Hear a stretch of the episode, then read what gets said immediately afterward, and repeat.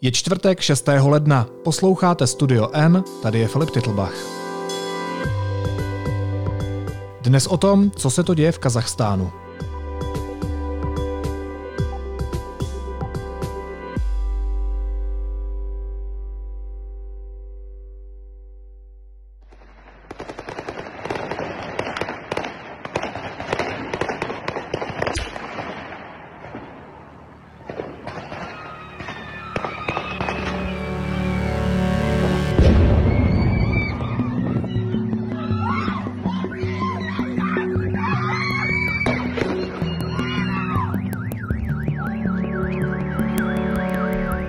Kazachstánu přerostly protesty lidí proti zvyšování cen plynu v celonárodní povstání. V největších městech vyhlásil prezident země Tokajev výjimečný stav a odvolal vládu. Ex-prezident Nazarbajev složil svou poslední funkci. Rusko vyslalo do země své výsadkáře jako součást tzv.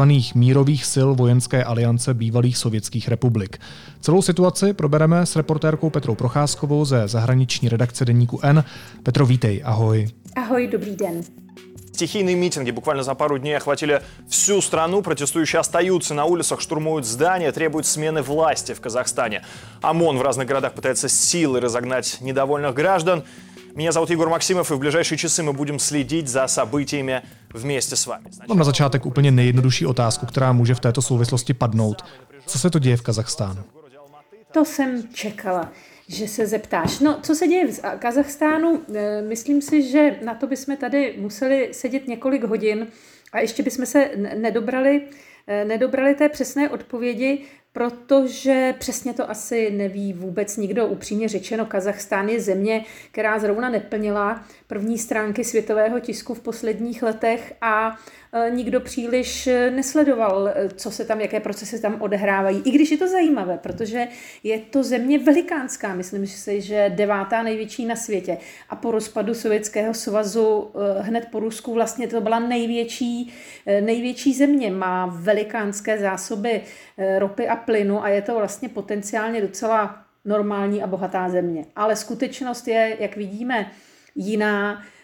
Původně já, když jsem viděla v neděli ty první zprávy o tom, jak se tam lidé bouří, tak jsem si vzpomněla na rok 2011 a 2005, myslím, kdy také se tam odehrávaly takové, můžeme tomu říkat třeba hladové bouře, strašně se zdražuje, eh, a oni vidí, že ty úředníci a ta, ta vrchnost si žije nad poměry, je tam obrovská korupce a oni sedí eh, na tunách černého zlata, sami říkají, vždyť my jsme taková Saudská Arábie, ale proč si tady nežijeme jako v Saudské Arábii, ale žijeme si tady jako v Rusku. A to byl ten první poput.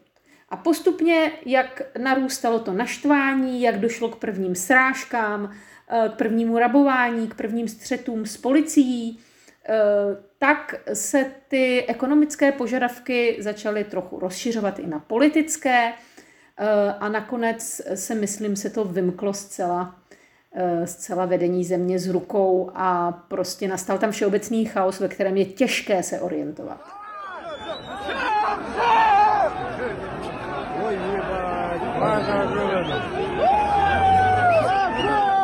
Zkusíme to postupně rozplést. Co bylo tou zásadní rozbuškou, kvůli které se stal ten chaos, kterého jsme svědky teď, ty poslední tři dny? Tak základní rozbuškou bylo něco, co i Češi, myslím si, že pochopí jako pohnutku k tomu, že se člověk naštve. Bylo to zdražení eh, plynu, ale nikoliv ani tak plynu, kterým eh, se doma člověk hřeje nebo se na něm dělá večeři, ale velmi oblíbeného v celém uh, bývalém sovětském prostoru. Uh, LPG, prostě tam se jezdí, i když přijedeš na Ukrajinu a kamkoliv jinam uh, do bývalých sovětských zemí, tak naprosto nej, nej, takový nejekonomičtější a nejčastější způsob, co si dávat do auta a jezdit, je, je plyn. Jezdí se tam prostě na plyn. A ten plyn stojí opravdu jako kačky. Je to strašně levná věc a oni ho na jednom, v té ča, jedne, v západní části Kazachstánu najednou došlo k takovému skokovému zdražení. Ono se to jako může zdát z našeho pohledu takové marginální, protože litr stál 60 tenge, a což asi 3 koruny, pokud se nemýlim, a najednou e, prostě se to zdražilo na 120. Takže ano, 6 korun, ale je to prostě jednou tolik a je to litr, takže zase těch litrů potřebuješ do těch naprosto neekonomických aut, kterými se tam jezdí hrozně moc. Lidé se naštvali, zjistili, že by to byl docela významný zásah do jejich rozpočtu, protože v posledním roce dvou se i kvůli pandemii Kazachstánu zase nedaří tak dobře a prostě to naštvání přerostlo i v takové uvědomění si, že stoupají i ceny základních potravin, že je v Kazachstánu strašně nízká úroveň mest, ačkoliv, jak říkám, v zemi, kde se těží tak obrovské množství ropy a, a plynu, to příliš neodpovídá tomu jako bohatství, tomu národnímu bohatství, ta, ta, nuz, ta nuzná životní úroveň. No a začalo se demonstrovat i v jiných městech, e, začalo se demonstrovat především v Almaty, což je největší kazašské město, kdysi hlavní město, oni ho pak přesunuli, protože je moc na jihu. Eh, a eh, zkrátka dostalo to takový celostátní, bych řekla, rozměr. A tím se z těch původních protestů proti třem korunám za plyn, zdražení, stalo jakési povstání proti režimu, eh, spíš proti než za něco. Jo? My, když známe ta povstání z jiných těch postsovětských prostorů, tak často tam slyšíme, chceme do Evropy třeba, jo? nebo Eh, chceme patřit k nějakému společenství. Moldavsko, Ukrajina, tam to bylo vysloveně za jakousi evropskou integraci. No tak to tady v zemi, která leží mezi Čínou a Ruskem, asi těžko očekávat. Tady to opravdu byla, bylo povstání proti cenové politice vlády, proti korupci, proti e, přetrvávající vládě klanu prvního prezidenta Nazarbájeva, proti tomu, co jeho rodina dělá v tom naftovém průmyslu. Prostě demonstrace za lepší život Kazachů.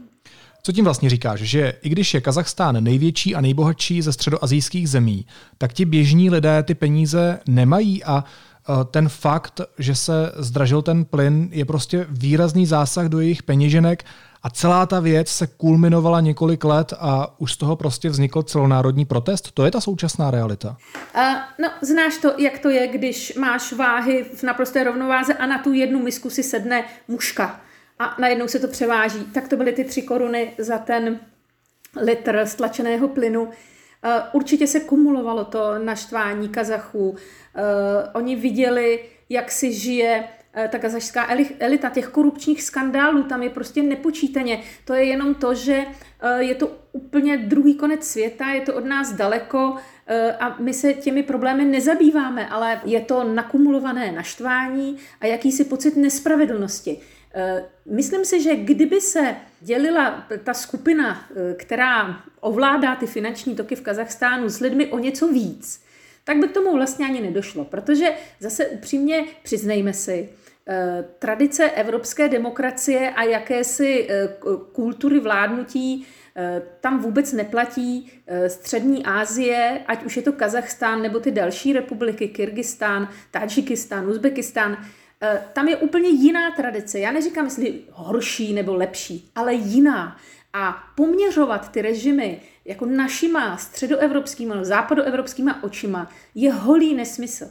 Takže ano, musíme jaksi nazývat věci pravými jmény, ale bála bych se jakéhosi srovnávání a e, e, třeba parlamentarismu e, kazašského s evropským. Oni mají prostě trošku jiné zvyklosti ale i tady už jak si to přesáhlo míru jejich trpělivosti a i když jsou zvyklí na určitý na určitý úroveň autokracie, na určitého vůdce, kterého, kterého uznávají a kterým byl třeba Nazarbájev eh, v počátcích své vlády, tak ta současná situace už prostě uh, přesáhla, jak říkám, tu jejich trpělivost. Když jsi mluvila o těch miskách vah, tak pojďme se zaměřit na tu jednu váhu, kde byly ty problémy. Eh, kde v historii ty problémy vlastně začaly? Nebo proč takhle vybublaly? Pro, jak mám pochopit ten fakt, že pro mě, jako eh, někoho ze střední Evropy, kdo sleduje tedy situaci ve střední Asii z velké dálky a velmi málo, tak jak mám vlastně pochopit, proč se během tří dnů ta situace takhle brutálně vyhrotila? No, tak uh, především uh, ono, už to tam bublá nějaký týden až měsíc, ono tam dokonce uh, v loni v létě bylo docela velké sucho a dostali zabrat i kazeští farmáři. Ona ta země je strašně zajímavá, i tím, jak je opravdu velikánská a že je tam strašně málo lidí, je tam hrozně řídké osídlení obyvatelstva, je to tam samá step. On se tam na těch stepích až zas tak moc ničemu nedaří. Eh, takže ti lidé jsou tam zvyklí eh, prostě hospodařit po svém. Jak říkám, zasáhlo je eh, velké sucho v létě, pomřelo jim tam velké množství dobytka. To je pro ně strašně jako důležitý zdroj vlastně toho hospodaření a nedařilo se jim prostě dobře. To způsobilo, jako bych řekla, větší ostražitost u těch lidí na jakékoliv zásahy z hora, které by jejich situaci ještě, ještě zhoršily. A e, Kazachstán, ač tedy země potenciálně bohatá, tak má třeba jednu z nejnižších minimálních mest. Oni jsou tam, ty určité části obyvatelstva opravdu drženy na dosti jako nuzné úrovni, i když zase na druhou stranu, když i OSN nebo jiné mezinárodní organizace srovnávají tu životní úroveň před třeba 20 lety a dnes, tak je to obrovský skok ku předu. Afghánistán Eh, se obrovsky, obrovsky změnil. Je to země dneska poměrně moderní, kde prostě jsou moderní technologie, ale zkrátka, myslím, že ten pocit té nespravedlnosti, vy si berete příliš moc na to, aby my jsme to ještě vydrželi. Eh, to si myslím, že byla ta poslední, poslední kapka. Jak aktuálně vypadají ty protesty v ulicích? No, prožili jsme hodně bouřlivou noc. Myslím si, že nejzásadnější noc za posledních třeba 30 let v Kazachstánu, eh, kdy bylo rozhodnuto, a myslím, že to nebylo lehké rozhodnutí, eh, se prezident Tokájev rozhodl, že požádá o pomoc své partnery, především Rusko, a to o pomoc vojenskou. To je vždycky strašně citlivá věc, ale on to prostě udělal, protože Eh, si nebyl zřejmě jist, že eh, dokáže ukočírovat eh, tu situaci.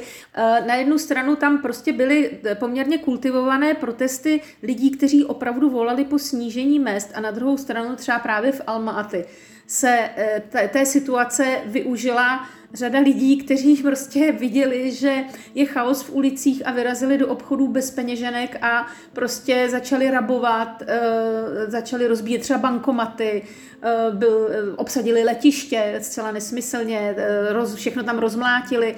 Takže dávali jakýsi důvod, jakýsi záminku vedení země, reprezentované v tuto chvíli hlavně prezidentem Tokájevem, aby pozval někoho na pomoc.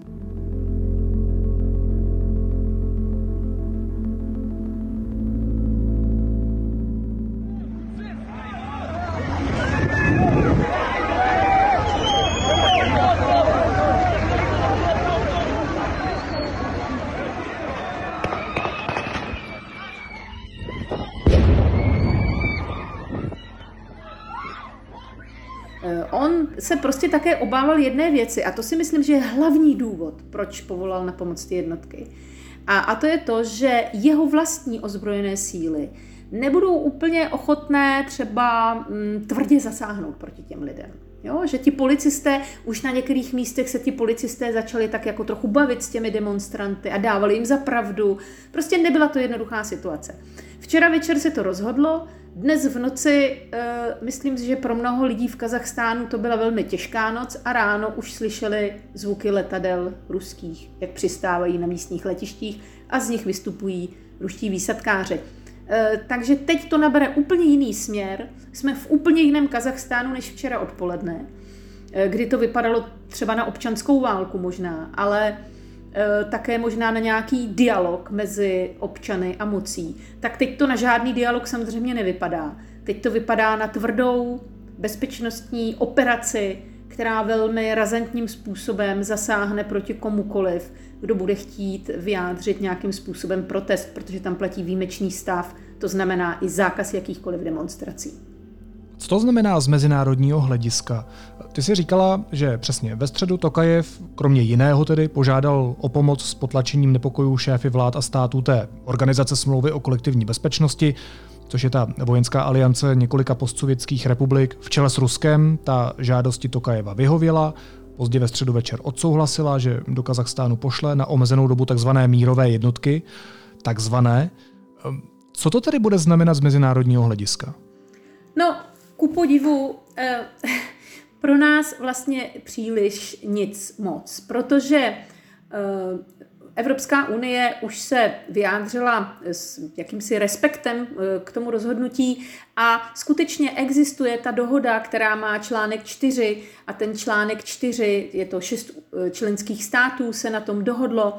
Ten článek 4 praví, že v případě ohrožení celistvosti země nebo teroristického útoku nebo prostě jakéhokoliv útoku zvenčí je možné požádat své partnery v té dohodě o pomoc. Tady to pořád vypadalo, že to je vnitřní konflikt. Dokonce z Kremlu ještě včera dopoledne znělo, že to je záležitost Kazachstánu a že prostě věří Kreml, že se to obejde bez zásahu e, zvenčí. Ale to nemysleli sebe, to mysleli jako varovali e, někoho e, jakoby jiného.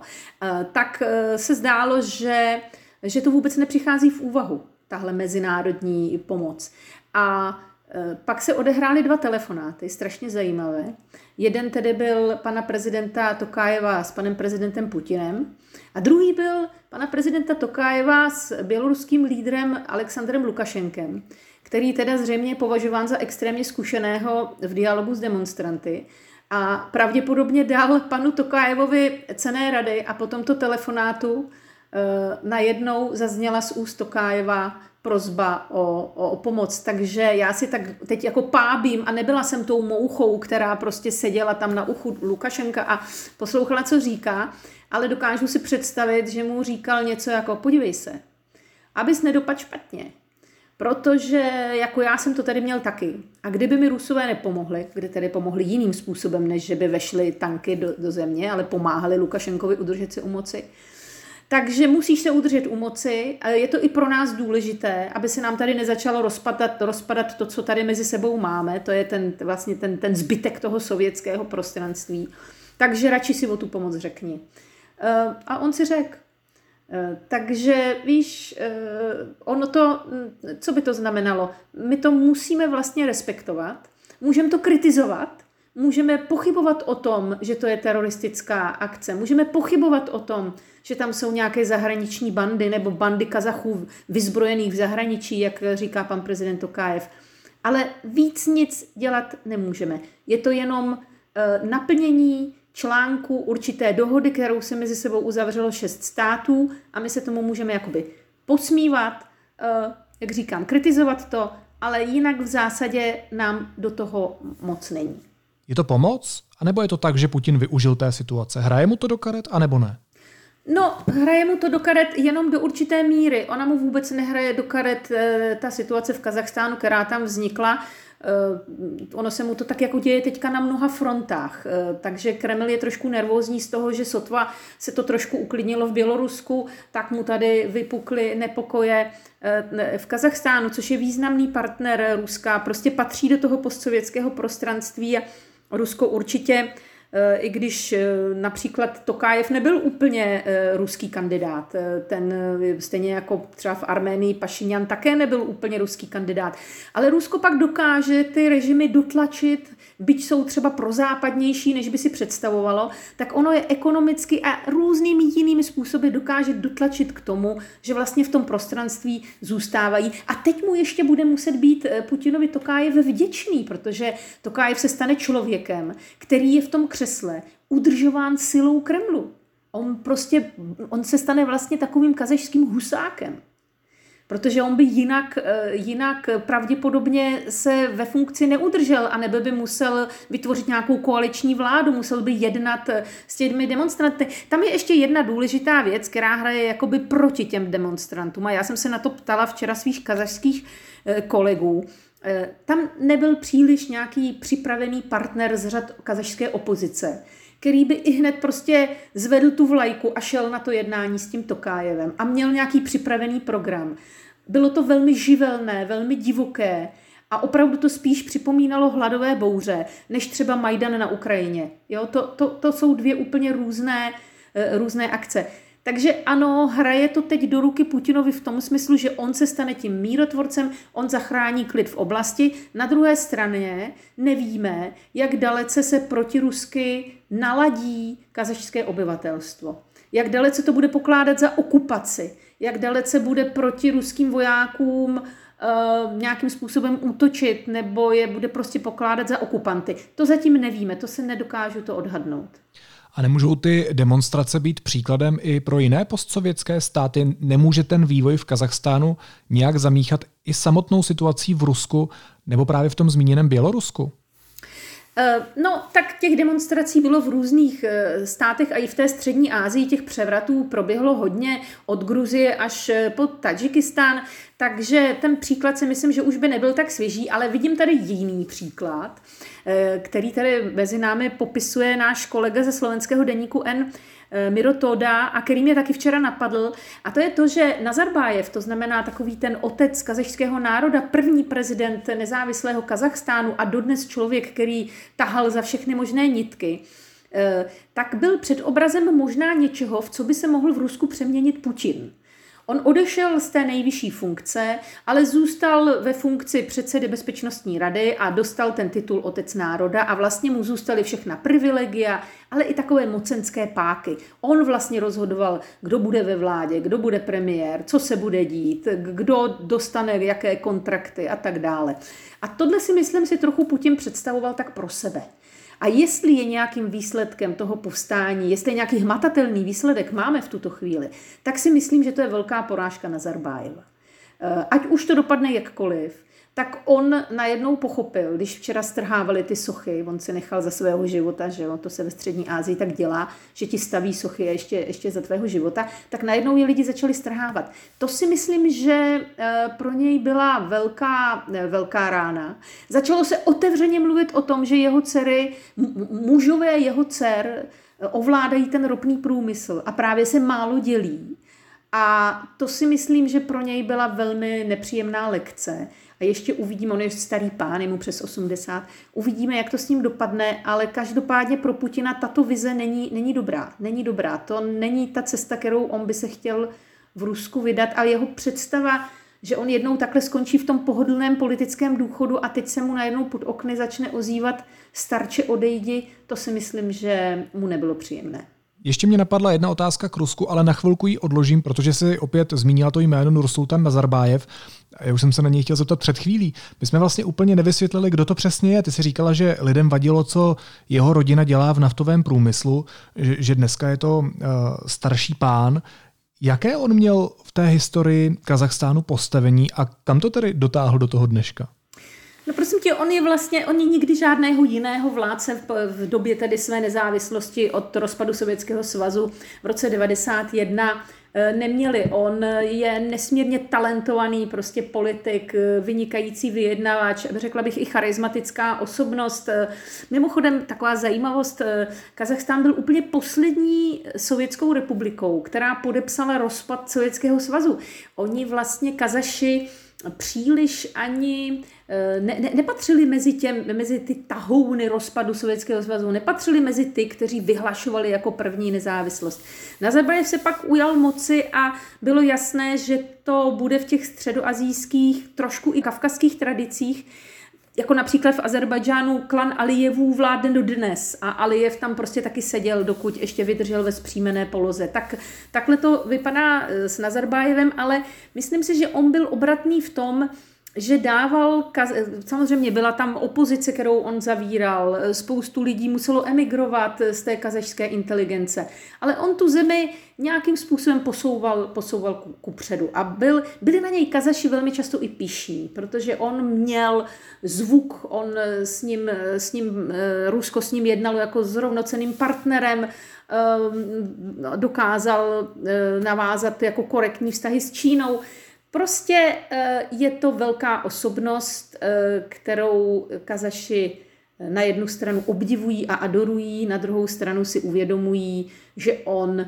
tu moc a hlavně jeho příbuzní, jeho dcery a jeho, ten jeho klan neunesl, že oni začali zneužívat, jak to vždycky bývá, začali se zmocňovat těch nejlukrativnějších částí kazešského, a to je ta nafta právě kazešského průmyslu.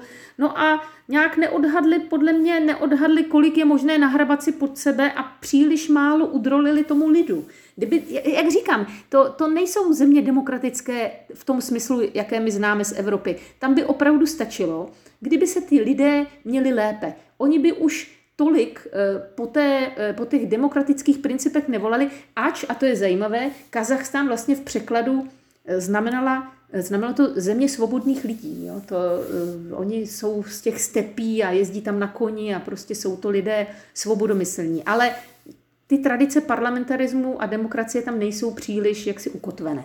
Vysvětli mi v téhle souvislosti ještě jednu věc. Proč v tom našem rozhovoru častěji zaznívá jméno Nazarbájev a ne Tokajev, který je prezidentem Kazachstánu?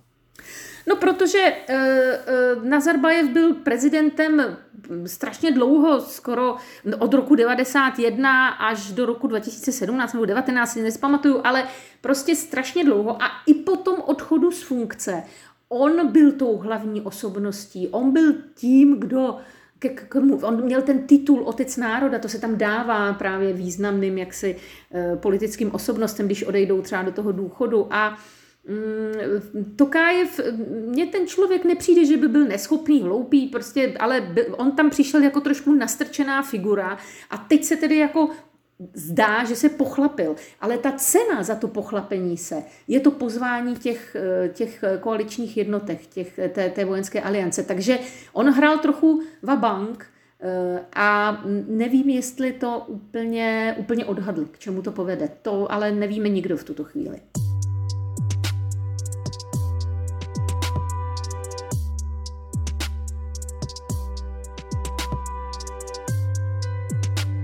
Ještě ta otázka, na kterou jsem se chtěl zeptat v souvislosti s Ruskem. Podařilo se mi ji v Mosku udržet. Moskva má v téhle bývalé Sovětské republice významnou základnu, legendární kosmodrom Baikonur. Je i tohle důvodem, proč se Kreml té situaci v Kazachstánu věnuje, jak to říct diplomaticky, tak pečlivě? Eh, asi taky. Oni hned od těch prvních dnů pravidelně informují, eh, ruská agentura Roskosmos informuje o tom, že v Baikonuru je všechno v pořádku. To není ten kosmodrom, to je město Baikonura. Oni ho celé vlastně mají jako v pronájmu. Jo? To je něco jako se Sevastopolem na Krymu.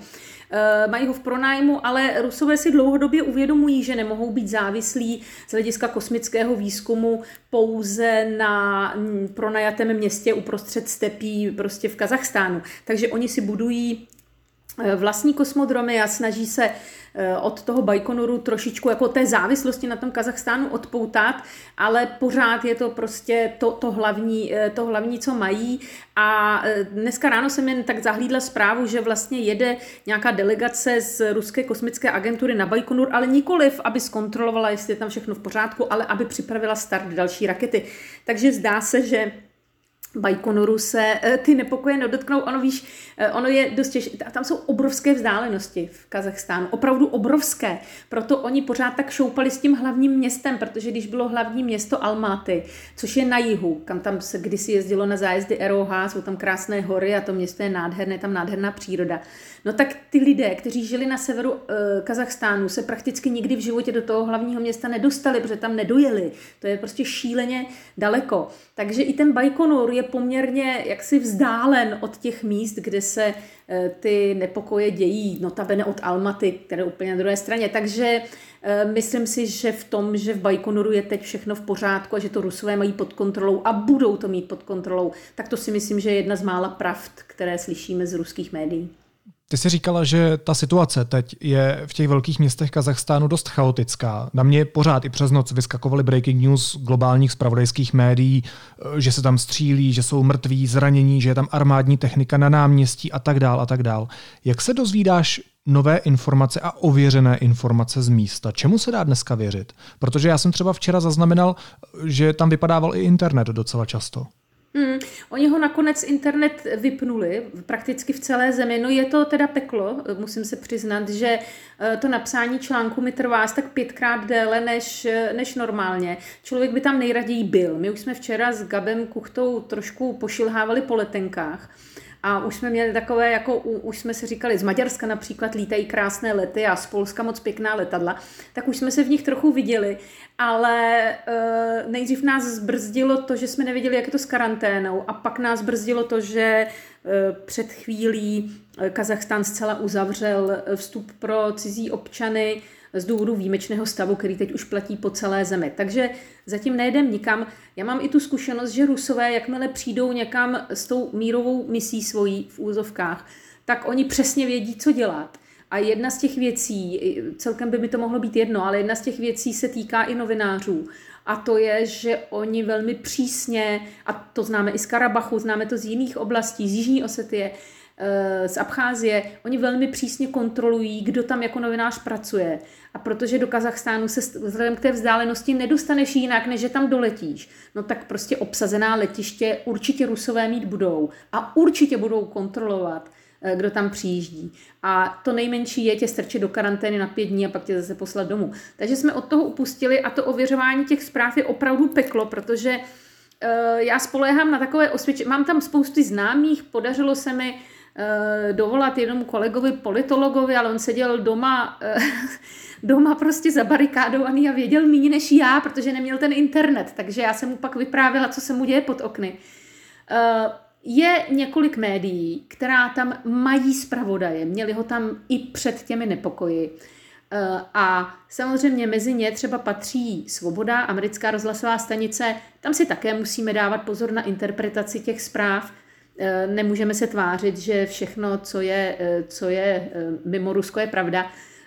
Ale těch médií je naštěstí víc Eh, řadu z nich já pokládám za velmi věrohodná, jako je Medúza, Došť a, a další. A když si prostě vemeš zprávu, která ti úplně identická, proběhne pěti médií, eh, ještě to teda vidíš, eh, když se někdo náhodou dostane na ty sociální sítě a něco tam natočí, tak si to prostě musíš složit jako mozaiku. Být hrozně opatrný, ale nějaké zprávy ti z toho vyplynou. A Uh, hold to prostě jenom díl trvá, ale nakonec, nakonec se většinou ukáže, že když to opravdu je ověřeno ze tři, čtyř zdrojů uh, a ne všichni vychází z toho jednoho, tak, uh, tak se k té pravdě, pravdě dobereš. No ale s tím internetem je to pekelné. No teď už to snad někde jde, ale včera, včera ani ty kazešská média jsou výborná.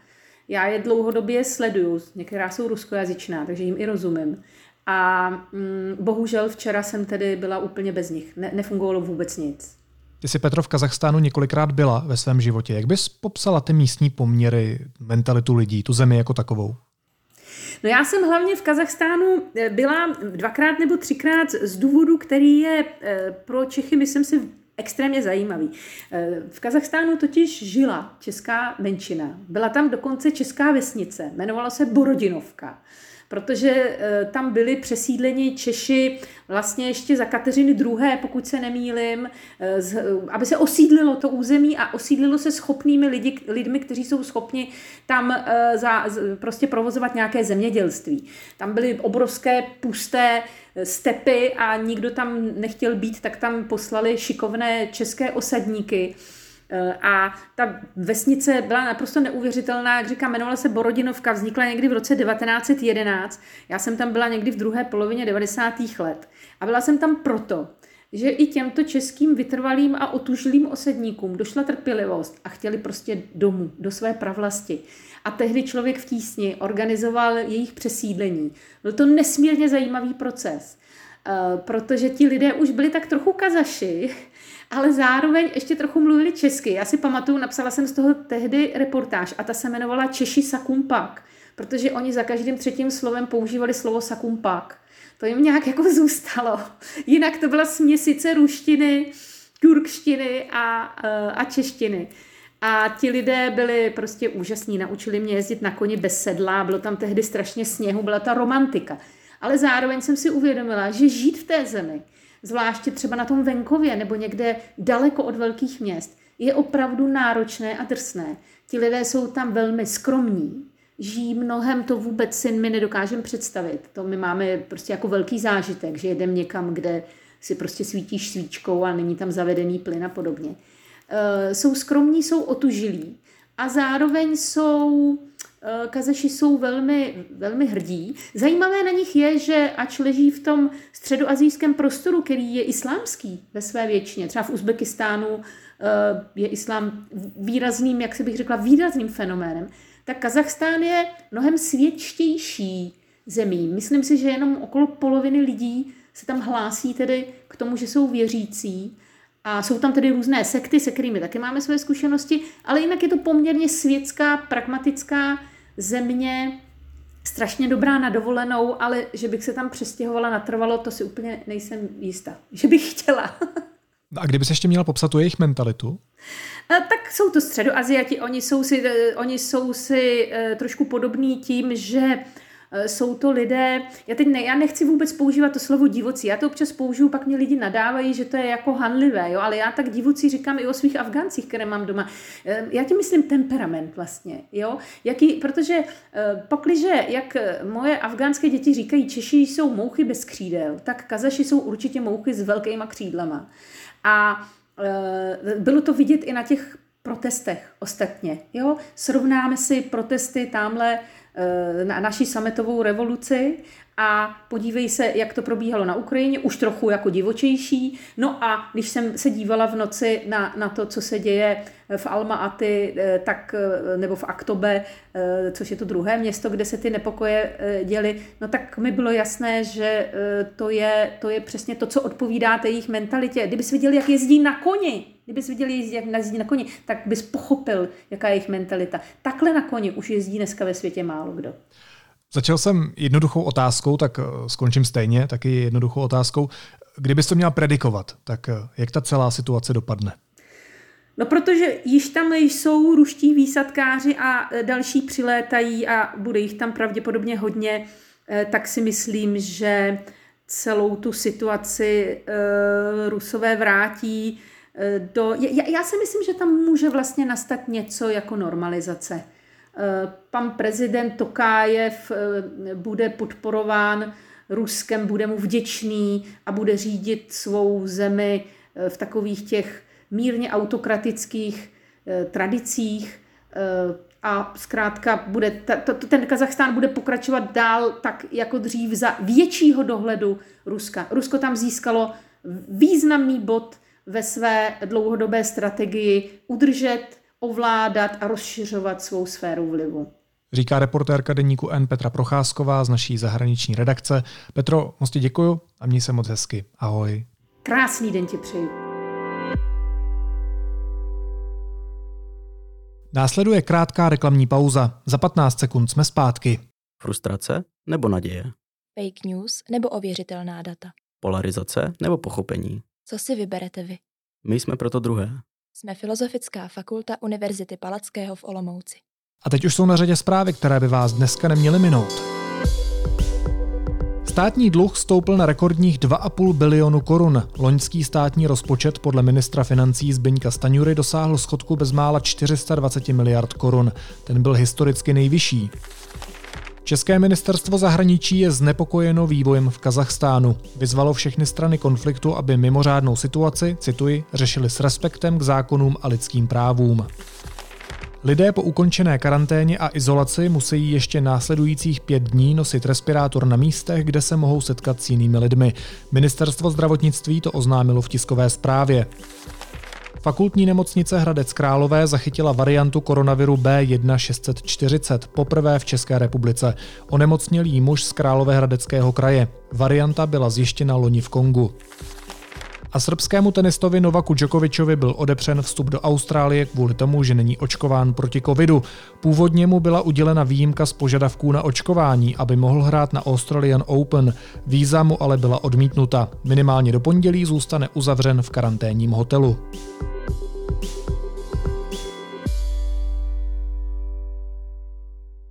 A na závěr ještě jízlivá poznámka. Zjištění serveru i rozhlas, že exposlanec Lubomír Volný pořádá demonstrace, přestože je na neschopence, vzbudilo pohoršení. Prý jak je možné, že demonstruje, když není zdravotně v pořádku? Jenže on demonstruje právě proto. Naslyšenou zítra.